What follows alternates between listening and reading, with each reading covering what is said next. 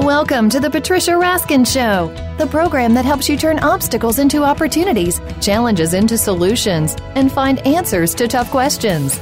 And now, the award winning powerhouse voice of radio. Here's your host, Patricia Raskin. Hi, everyone. Welcome. Welcome to the Patricia Raskin Positive Living Show, right here on VoiceAmerica.com, America's Voice. We're in our 22nd year on Voice America, and I'm so proud of it. This is the program that shows you how to turn your problems into solutions and your obstacles into opportunities and really make your dreams come true. And today we're talking about burnout and getting to the other side of it. And my guest today is David Schenck. And he is the author of the book with Scott Neely entitled Into the Field of Suffering Finding the Other Side of Burnout. This is a compassionate and practical guide to help all caregivers transcend burnout and embrace the power of healing for themselves as well as their patients and their loved ones. This is for adult children. This is for hospice nurses. This is for anyone working with frontline workers. And again, the book is written by David Schenck with uh, the help of spiritual leader Scott Neely. David Schenck is a leader on ethics and healthcare, and he is a longtime hospice volunteer. Okay. He's the former director of the ethics program, Medical University of South Carolina, and was on the faculty of the Center for Biomedical Ethics and Society, Vanderbilt University Medical Center. He's the co author of two previous books on ethics and healing in healthcare. One was The Healer's Extraordinary Clinicians at Work and What Patients and What Patients Teach Us Everyday Ethics of Healthcare. He also taught philosophy and religion for 20 years and has published widely in bioethics, philosophy, and religious studies. David Schenck was the founding executive director of a free medical clinic, a healthcare advocate for the homeless, and a 25 year hospice volunteer. Scott Neely, who he wrote the book with, is a minister of the Unitarian Universalist Church of Spartanburg, South Carolina. And as our nation's older population continues to grow, more young people will soon take on the challenge of becoming caregivers to their loved ones. With this new book, Into the Field of Suffering as a trusted resource, the challenge will be less daunting and more rewarding. And my guest today, again, is David Schenck. David, welcome on the program. Glad to be here, Patricia. Thank you. Yeah, thank you so much. Let's talk about the root of burnout. Where does it come from? I think all of us feel it at one time in our life or another. Well, as we were saying earlier, we have a burnout culture. We have a culture that is moving faster and faster and faster, pulling on more and more of our resources, pulling us in many different directions. Uh, the nature of our workplace has changed the multiplicity of responsibilities with family has changed. I think, though, when you ask the question of the root of burnout, it is a place where we exceed our capacities, mm. usually out of a good motive. We want to take better care of people. We want to teach better. We want, uh, as first responders, to make sure that lives are uh, saved. And so we're often in situations where we're exhausted, we know we're tired, and yet right in front of us is an emergency that seems worse than our exhaustion. And mm-hmm. so we mm-hmm. keep pushing and keep pushing. Yeah. Uh, and, uh, you know, it's, do you think that all of us feel it at some time in our life or not necessarily? I think not necessarily. I think that there are certain lives that have a different kind of pace and certain social roles uh, that don't.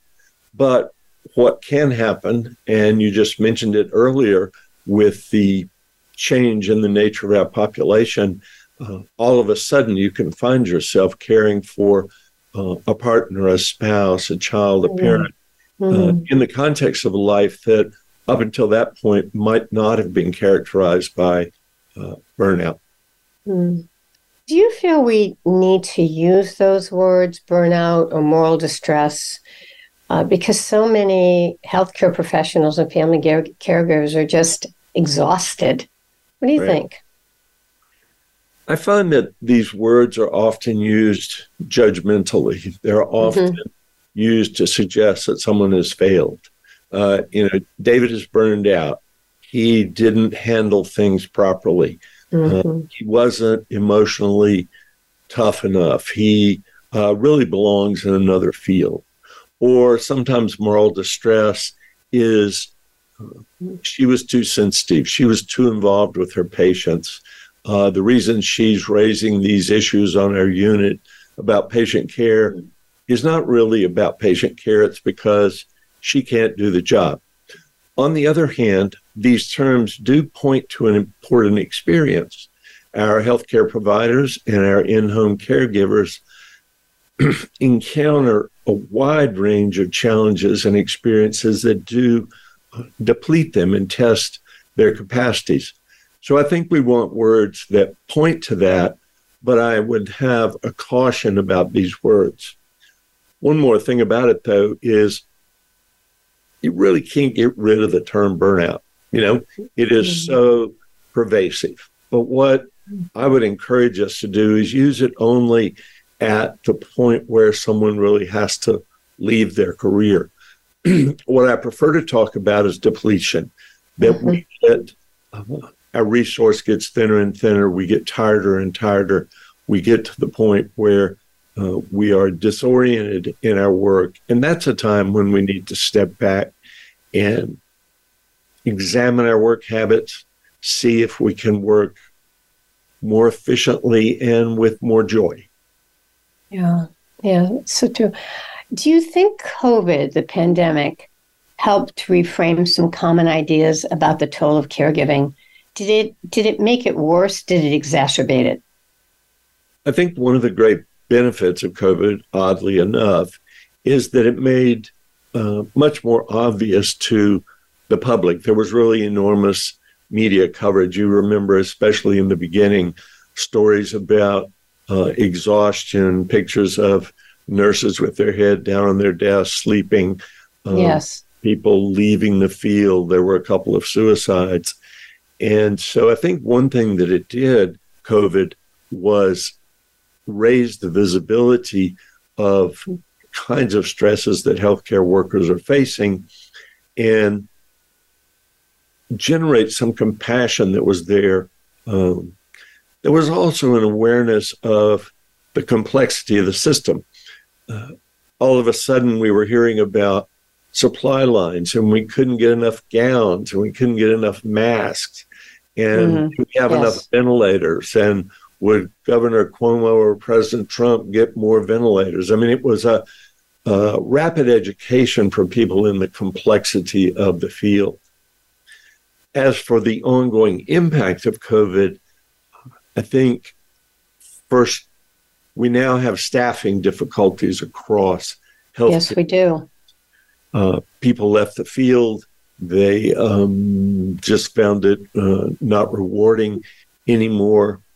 And the other thing is that our healthcare institutions, during some of the times in COVID when there were shortages, developed work practices that were at a different level. So, for example, the intensive care unit nurse, um, typically in a good unit, has two patients. You know, she, she, he has a desk where you can see into both rooms.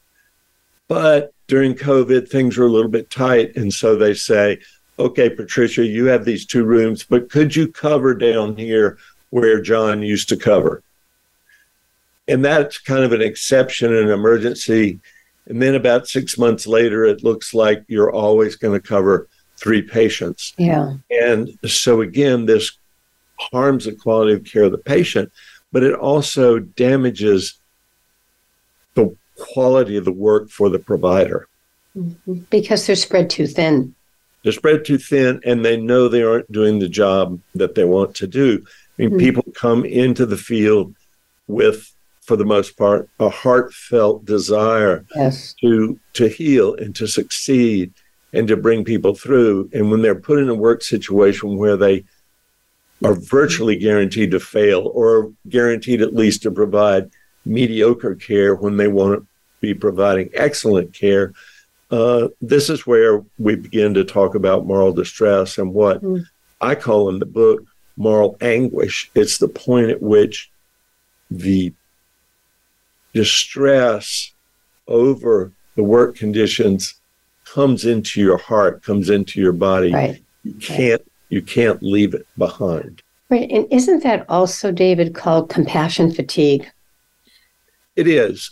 You know, we have been through a period now of four or five years where various terms have been used. Sometimes compassion fatigue is used more broadly than just healthcare. Uh, mm-hmm. Another common term that appeared with prominence during the early COVID period, especially uh, moral injury, uh, which I think is best used to talk about people in war settings where there's violence and a particular kind of trauma. But it was uh, it was used during the early COVID. So there are a number of different terms, and people have been trying to point to this mm-hmm. experience uh, from different angles. Yeah. Challenge about compassion fatigue. we can provide high quality care, we can be present, we cannot abandon, but sometimes compassionate care is actually very difficult. I think if we expect, be present, pay attention, don't abandon, and be open to moments when compassion moves through you towards another person. Mm-hmm. If we sit there expecting compassion all the time, it's kind of like expecting in baseball to bat, you know, 500 every season. Uh, well, and it, it also takes so much out of you because you can't do it all the time, right? Exactly. So, what we're going to do is take a break. And when we come back, we're going to talk about the flip side of this. How does caregiving offer an opportunity for learning and transformation. How can we learn and grow from this? Right. My guest today is David Schenck, and he's the author of the book Into the Field of Suffering Finding the Other Side of Burnout. And this book was written with Scott Neely. And David Schenck is the former director of the ethics program, Medical University of South Carolina, and was on the faculty of the Center for Biomedical Ethics and Society at Vanderbilt University Medical Center and he's co author of other books, and he has taught philosophy and religion for over 20 years. And this book really helps people to see what's the other side of burnout. So when we come back, we'll talk about what are some opportunities for learning a transformation, whether you're on the front lines, you're a caregiver, or you know someone who is. This is very important information, an important, important interview, and an important book into the field of suffering. Stay tuned, folks. I'm Patricia Raskin. We'll be right back.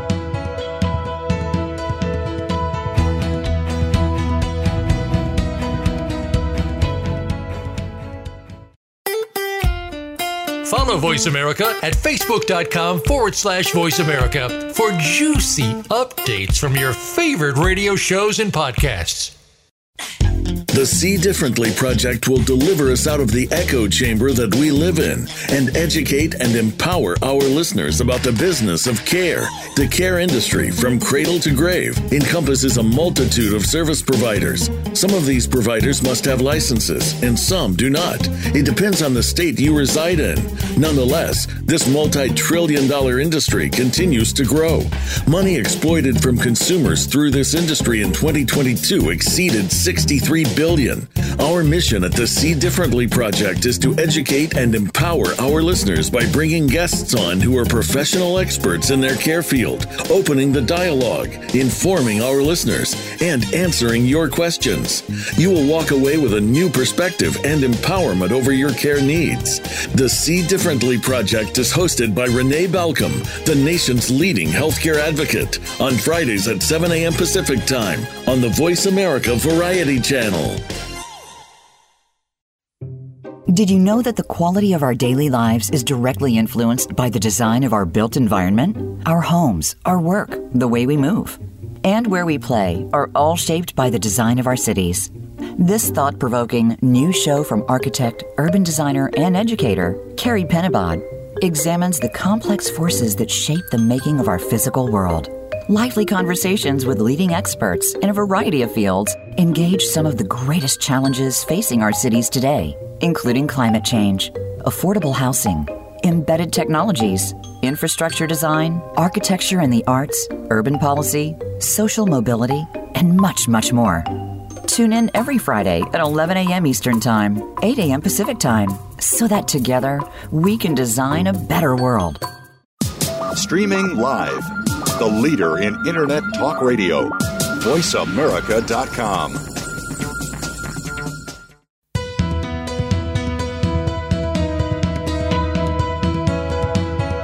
You are listening to The Patricia Raskin Show. If you wish to call into our program today, please call 1 866 472 5788. That number again is 1 866 472 5788. You may also send an email to patricia at patriciaraskin.com. Now, back to The Patricia Raskin Show. Hi, everyone. We are back, and we're talking today about how to help all caregivers transcend burnout and embrace the power of healing for themselves as well as their patients or for their loved ones. My guest is David Schenck, and he's the author of the new book, Into the Field of Suffering Finding the Other Side of Burnout. And he's written this book with the help of spiritual leader Scott Neely, drawing on hundreds of conversations with healthcare workers and caregivers, patients, and families. David Schenck and Scott Neely offer a radically different perspective on caregiving, not as a trial to be endured, but as an opportunity for learning and transformation to be embraced. Welcome back, David. And that's that's my next question. How does caregiving offer that opportunity for learning and transformation? One of the things that we do in the book is offer a picture of the growth or the arc of a caregiver's um, life, really, or their work. And so we start out talking about call, about feeling movement in your heart that you want to be taking care of a person. This might be a family member, it might be in the home, might be a friend, or that you feel called to be in a healthcare profession or other kinds of helping professions, teaching, uh, first responders, um, policemen. And then there's a period of initiation. You begin to learn kind of the basics. And sometimes this can be difficult. You know, uh, the medical student who uh, first walks in the room and has his or her own uh, cadaver to, to dissect. And we go through the training process. And then there's a period that I call uh, mastery, where we feel like uh, we've learned some skills, we're able to be effective, and we know what we're doing. And I like to picture it this way to push away these terms, moral distress and burnout, and give us a picture so that we understand that the difficult experiences that we face are not failures. They're not failures. They are part of our growth as a caregiver, mm-hmm. uh, as a healthcare provider. So we feel some mastery, things are going well. And then we find ourselves put in new situations uh, new patient challenges, new diseases, new um, technologies, or we get transferred to a different department. Mm-hmm. And we begin to find that our capacity is not sufficient to do the job. We find that our resources are uh, being depleted. We begin to feel uh, exhausted, emotionally frustrated with our colleagues. Mm-hmm. And this is the period that I like to speak of, Scott and I like to speak of, as a period of depletion.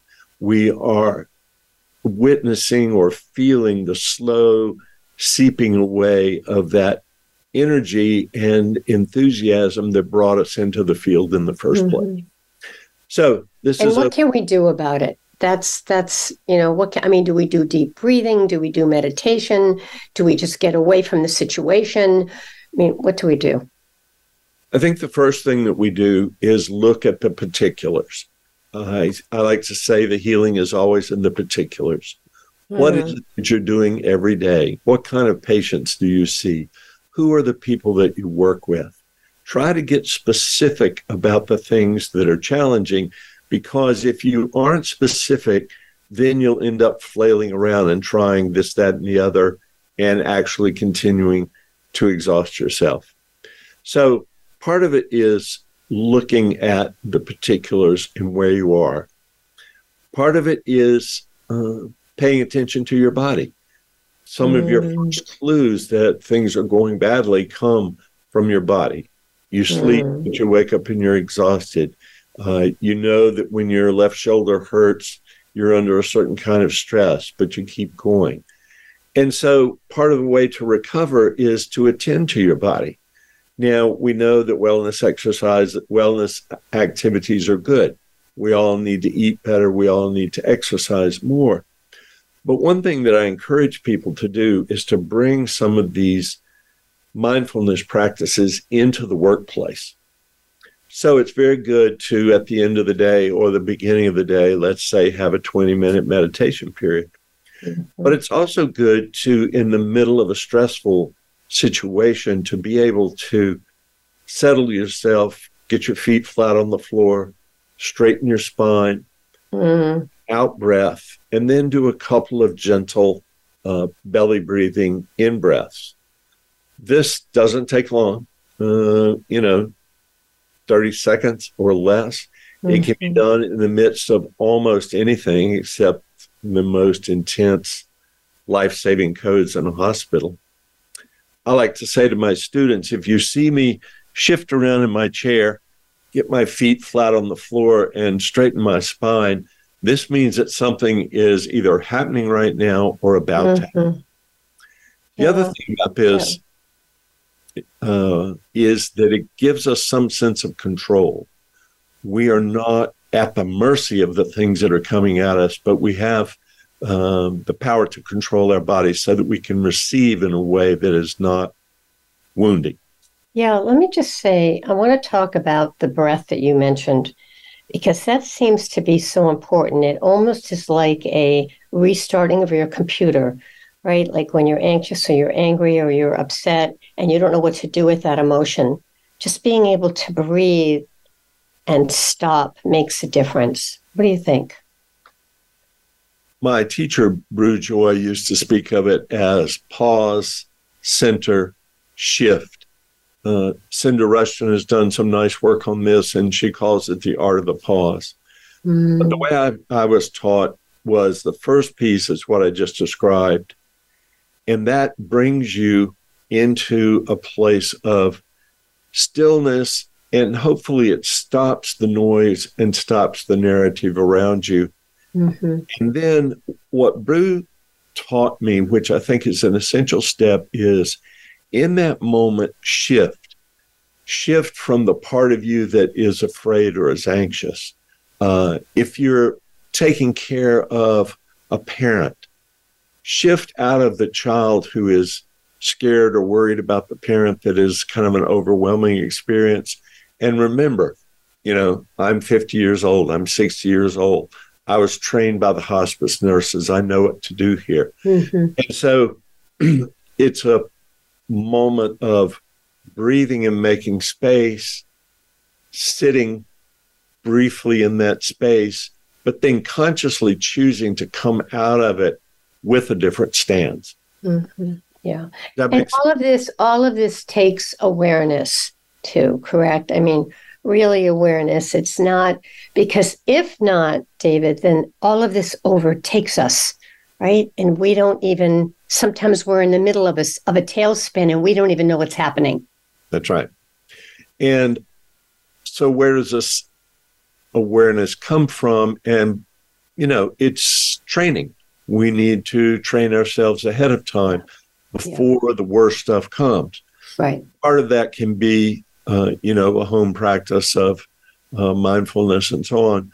But I think another important thing is to do it during the day when less stressful things are going on. Mm-hmm. You know, you're doing rounds and Dr. So and so is talking, and take that time to do pause, center, shift test it out, see what it feels like.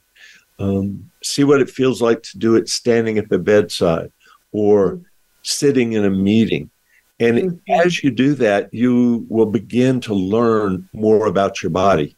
You'll begin to learn that I've always known there was stiffness in my shoulder, but my knees uh, give me trouble as well. Mm-hmm. The more attention we pay to our body at different points, the more uh, the body will speak to us in the mm-hmm. times that are right. distressing.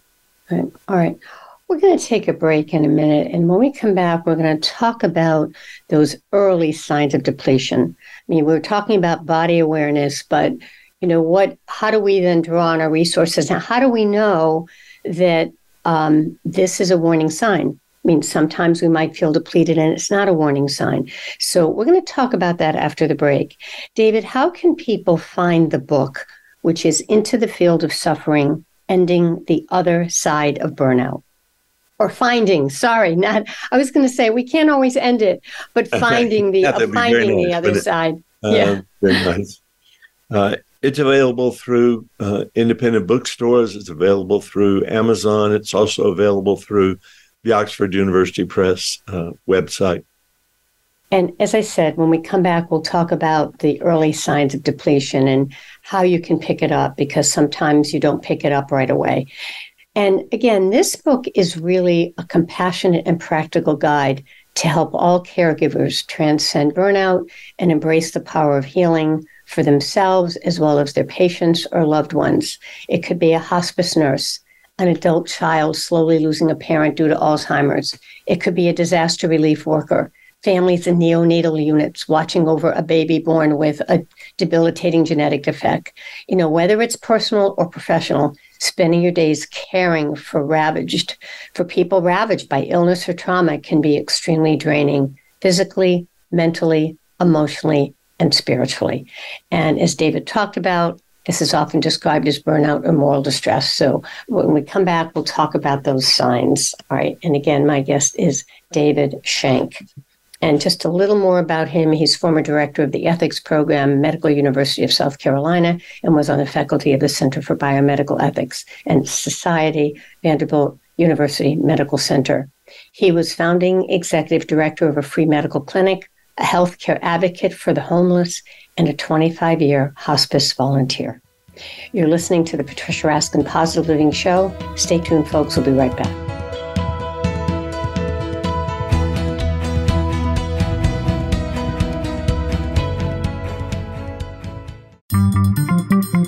Voice America is on LinkedIn. Connect with us today.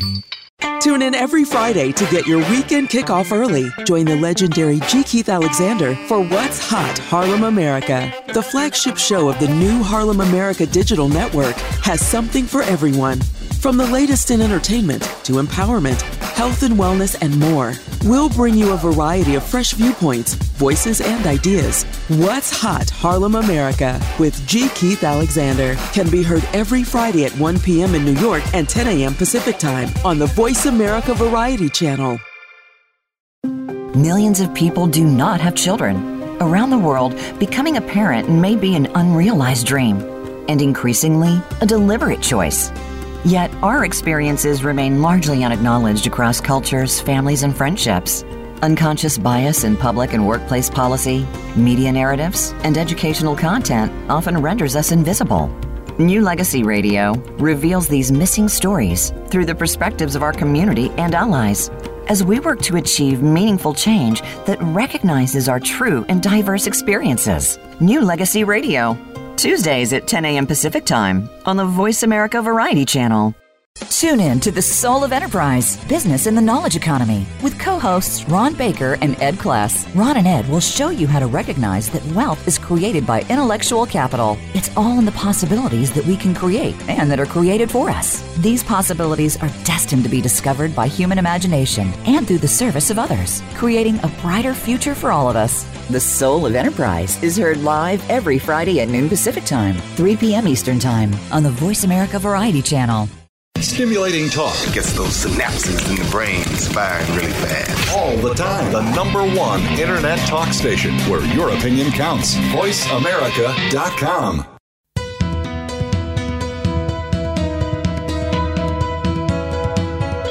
You are listening to The Patricia Raskin Show. If you wish to call into our program today, please call 1 866 472 5788. That number again is 1 866 472 5788. You may also send an email to patricia at patriciaraskin.com. Now, back to The Patricia Raskin Show.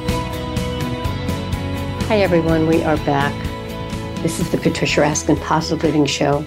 Today, we're talking about suffering and finding the other side of burnout. My guest is David Schenck, and he co authored the book with Scott Neely entitled Into the Field of Suffering Finding the Other Side of Burnout. And that's what we're looking at today. We're looking at how to cultivate empathy, uh, healing and restorative exercises, um, looking at our hot buttons. But we're also going to talk about today what are the joys of caregiving? So we will get to that. But first, David, I'm going to ask you how do you recognize those early signs of depletion? And how do you ask for help? But how do you recognize the early signs? Well, we've mentioned already certain physical signs, but sometimes it's hard to tell whether that's um, just life and its difficulties or whether it really is burnout but it's still important, I think, to first pay attention to the body. Changes in sleeping habits, changes in eating habits that are uh, unusual for you. Part of what you're looking for is new uh, breaks in your patterns. What's new? Are there new aches? Are there new pains? So that's uh, that's an important piece of it. Your body is your caregiving is a bodily activity. You are touching, you are moving, you are uh, often lifting or doing awkward things. And so that's the first place to pay attention. I think another important thing to do is to remember to look at your colleagues. In fact, it's useful if you're in a stressful situation to deliberately cultivate a friendship or a colleague I'm going to be taking care of my mother through this time. I know it's going to be difficult. When you see me stressed out, being rude to people, mm-hmm. falling asleep, talk to me. Talk mm. to me. Give me so, right. So, what you're saying is once you're aware, you can tell people, you can say, look, I'm going through something right now. And that that also helps them to to understand and to help support you. Yes. Yes. Another thing to do is as you begin to think, okay, is this burnout or not? Look at your look at the faces of the people you work with. Look at the faces and the eyes of your patients. Because oftentimes there you will begin to see disappointment. Why isn't David, Dr. Schenck, like he usually is here? Or there's concern. You know, mm-hmm. um, people are looking at Patricia thinking, uh, "Gosh, I hope I hope that she's okay." Or sometimes what you'll see is anger. Why why isn't this uh, happening the way that it ought to? And again, it's important to have. Mm-hmm. If you work in an intensive care unit, let's say a neonatal unit, when you work with the, the small babies, everybody in that unit needs to be aware of the stress that everybody else is going through and paying attention to it, uh, saying, you know, I'll take your room for the next X hour. Mm-hmm. Why don't you do this? Mm-hmm. Uh, it was customary in the units where I worked that if a nurse's uh, child died, that person would often go home for the day or take mm-hmm. two or mm-hmm. three or four hours. These kinds of practices are important to build in. Yeah. Yeah, it really is. I, I think the other question is how do you get help? Now, I know one of the things you said is you share what you're going through, but sometimes it's hard for the caregiver to say to someone else, gee, can you help me? Mm-hmm. Mm-hmm. No, they might tell you they're going through something, but to say, I need your help, and and sometimes should they be asking David for specific help rather than just I can use your help? I think for caregiving at home, it's especially important to set expectations ahead of time, again, before you get to the crunch. And when you set those expectations, this is a time um, to be specific, as you suggested, Patricia. In other words, some people are very comfortable sitting at the bedside for long periods of time. Some people are comfortable changing uh, beds and changing diapers. Some people are comfortable cooking food and bringing it in.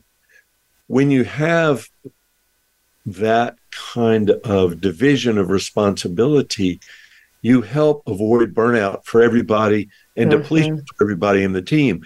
If I mm-hmm. like to cook and I enjoy cooking and bringing meals, then there's going to be an element of joy in that. As a hospice volunteer, part of what I really liked was sitting with people uh, through the night, through the long, quiet hours of the night. This drives some people completely crazy, um, but I really love that part of the work. Other people really like to be busy during the day, taking care of the medicines and things mm-hmm. like that. Mm-hmm. So, setting expectations is important. And if you're lucky enough to have extra help, then backup is good. You know, yeah. my um, my mother died uh, in January of this year, and mm, uh, sorry. Um, took her to the hospital. And the first thing I did was call my stepsister and say, "Mimi, help! I'm in over my head." And then I call my sisters who live four or five states away. But we knew that this was coming, and we were prepared to uh, come together. Mm-hmm. Yeah when you're working in an institutional setting, you have often a different uh, you have a different set of factors. Right. There you are dealing with pressures to do things that you are not sure you want to be doing, to work at a pace that you think is inappropriate. You may have supervisors that are uh, not the best, and all this is contributing to your burnout. And one of the things that we talk about a fair amount in the book is developing what we call the skills of advocacy.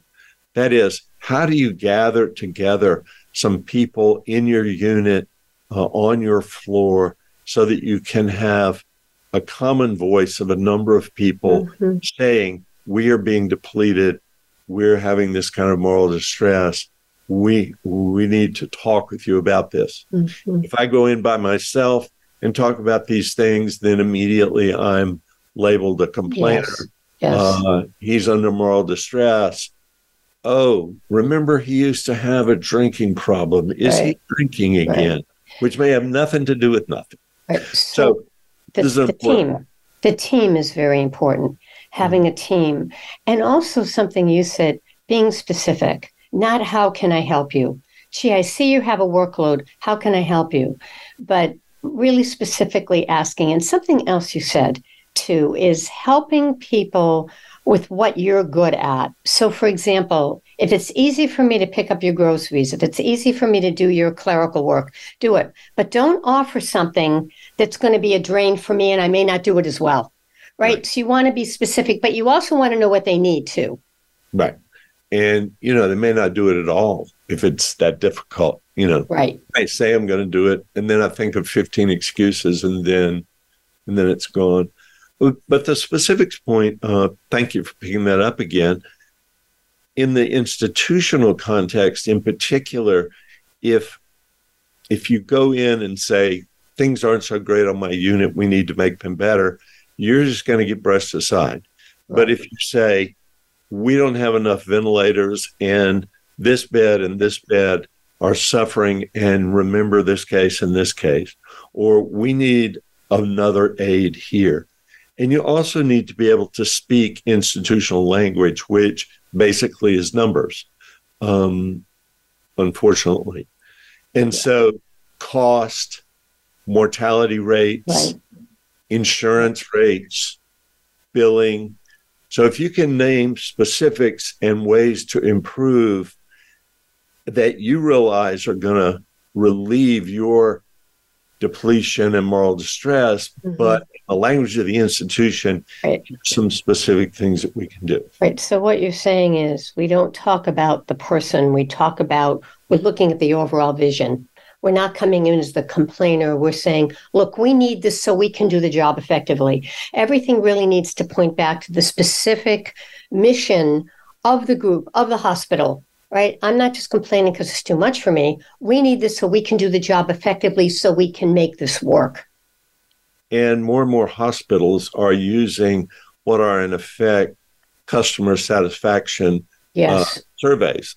We don't call yeah. it that. We call it care improvement, but it really is customer satisfaction. And so, again, if you can say, our numbers are at this level, but if you do these things, we think we can get our numbers up to this, mm-hmm. this becomes a very compelling yes. argument.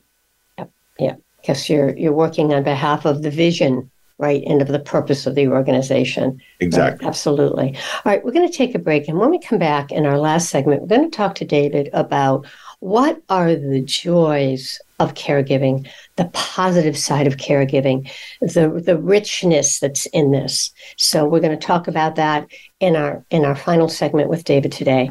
And today, as I said to you before, we are talking about how to help caregivers transcend burnout and embrace the power of healing for themselves as well as their patients and their loved ones. My guest is David Schenck, and he with Scott Neely wrote the book Into the Field of Suffering Finding the Other Side of Burnout. Okay. Among being directors of many programs, David has been a healthcare advocate for the homeless. He's been a 25 year hospice volunteer. He's a former director of the ethics program, Medical University of South Carolina, was on the faculty of the Center for Biomedical Ethics Society at Vanderbilt University Medical Center. So We'll be back with David right after the break to talk about what are the joys of caregiving. Stay tuned, folks. You're listening to the Patricia Raskin Positive Living Show right here on VoiceAmerica.com, America's Voice, and we'll be right back.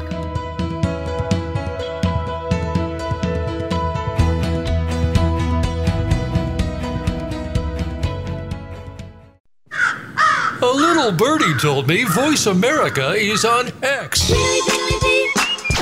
Follow us at Voice America TRN. Do you know that over 70% of people with disabilities are not counted in the workforce with twice the unemployment rate of the non disabled? Join Joyce Bender, CEO of Bender Consulting Services and a disability leader, as she talks about best practices and newest trends in disability employment on Disability Matters. As a person living with epilepsy and hearing loss, Joyce is an international advocate for disability employment. Tune in on Tuesdays at 11 a.m. Pacific Time, 2 p.m. Eastern Time on the Voice America Variety Channel. It's time to unlock some of the best kept secrets in health, wealth, and happiness. Are you ready to live your life to the fullest and hear insider tips from today's experts? Then tune in to the Forbes Factor with celebrity TV host, keynote speaker, and inspirational icon, Forbes Riley. She's a best selling author and TV fitness expert, and you know her from QVC and HSN. Now, she brings her expert advice and guests to the Voice America Variety Channel. Tune in live every Wednesday at 11 a.m. Pacific Time and 2 p.m. Eastern Time for the Forbes Factor. We guarantee it will be the best hour of your week. Today, our 40s sit firmly in midlife. We are starting to feel our place and have many productive years ahead. But now is the best time to plan for our future life. Listen for 45 Forward with host Ron Roel. From retirement to health and technology to caring for our parents, no topic is off the table. We don't have a roadmap to our actual future, but we can start to plan more effectively. Tune into 45 Forward, Mondays at 3 p.m. Eastern Time, noon Pacific Time, on the Voice America Variety Channel. The Internet's number one talk station. Number one talk station. VoiceAmerica.com.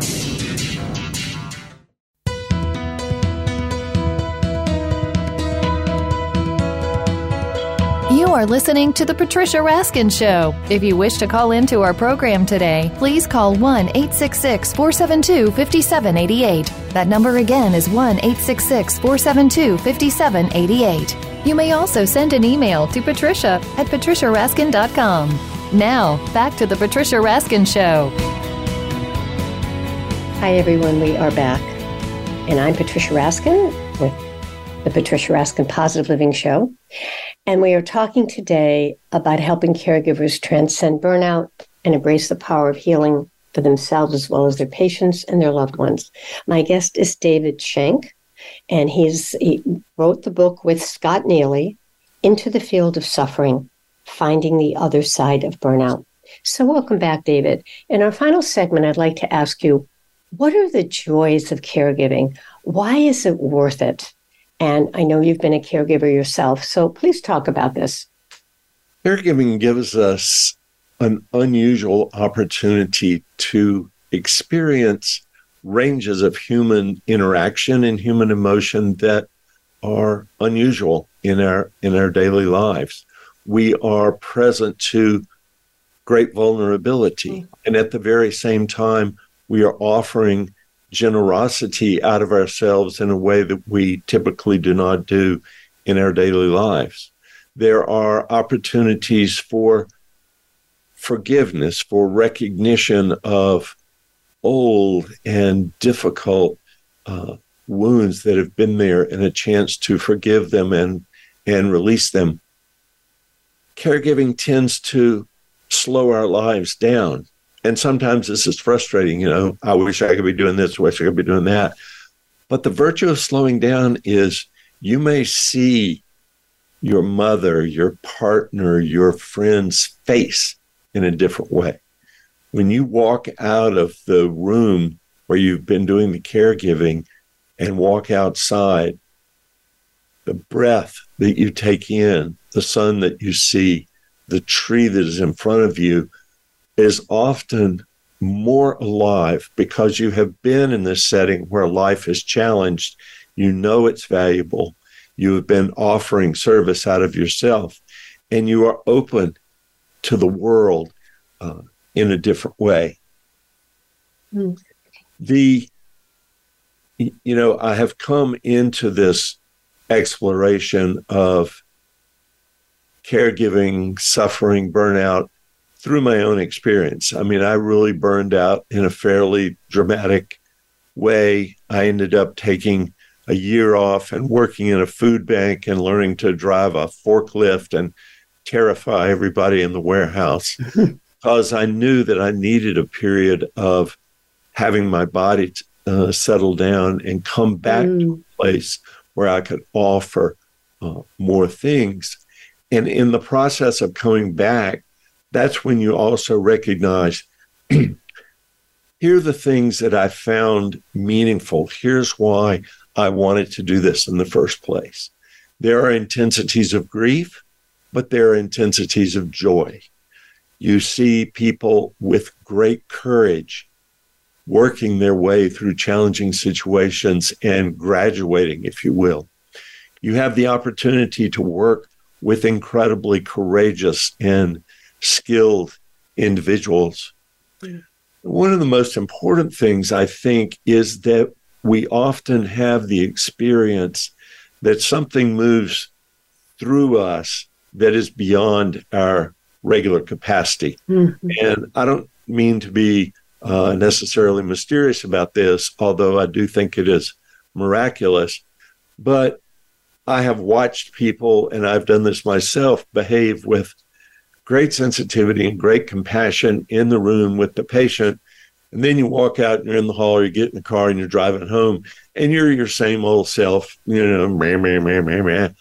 but the mm-hmm. patient in that situation allows you to feel a capacity for healing that is meaningful to the person in front of you, but that mm-hmm. heals the wounds in yourself.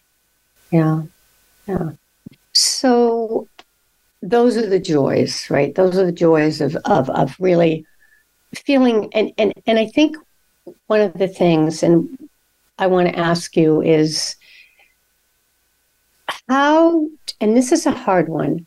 How do you keep that empathy and that love and that caring and fill your heart with that but be able to move through the pain while you're doing that? Part of it is really being you're making an effort to be present to the patient. You need to offer that same presence to yourself. that same compassion to yourself. People are grateful for what you're doing. Be grateful to yourself for offering it. And that can be done alongside the grief. The other thing about the grief is if you are present in sharing the other person's grief, something uh, alchemical happens. The grief is not the same if you're sharing it. Mm. Place where the grief and the suffering meet empathy and compassion, there is uh, sometimes I call it the supernova of human experience. I think there we're running as close to the core of the meaning of life that we get in that point where grief and suffering meet compassion, attentiveness. This is why I like to say the field of suffering is the field of healing.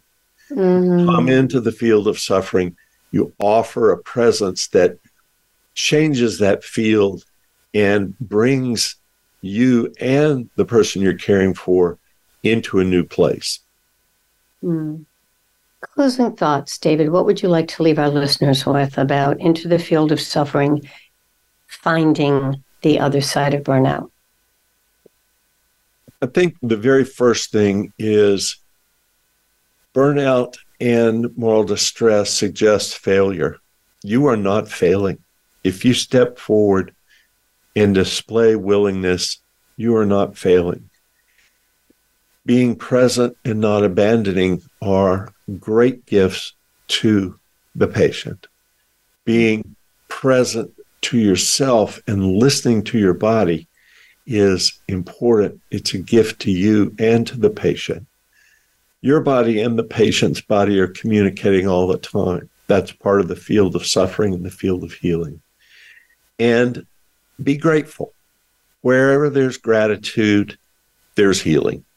And mm-hmm. there are opportunities for gratitude all the time and in every place. Mm-hmm. Thank you so much for such a deep and compassionate and uh, and rich interview. And uh, I really would encourage people to get this book, Into the Field of Suffering by David Schenck with Scott Neely. And the subtitle was Finding the Other Side of Burnout. And they can get it, as you said, on Amazon, correct? Okay. Thank you, Patricia. Yeah, thank you. It was really wonderful to have you on. Stay, stay on the line for a minute. All right, folks, this wraps up this edition of the Patricia Raskin Positive Living Show. Um, you can find me, Patricia, Patricia Raskin. If you're interested in doing your own podcast and want to get your message out there that's positive and and and and would like to really share with the public, uh, I can help you. I've interviewed over 5,000 guest experts in my career, and this is my passion to get these messages out. All right. Uh, if you'd like to get a copy of my newsletter, patricia at patriciaraskin.com. All right. Again, until next time, stay healthy, stay happy, get the support you need and know you can make your dreams come true. Bye for now.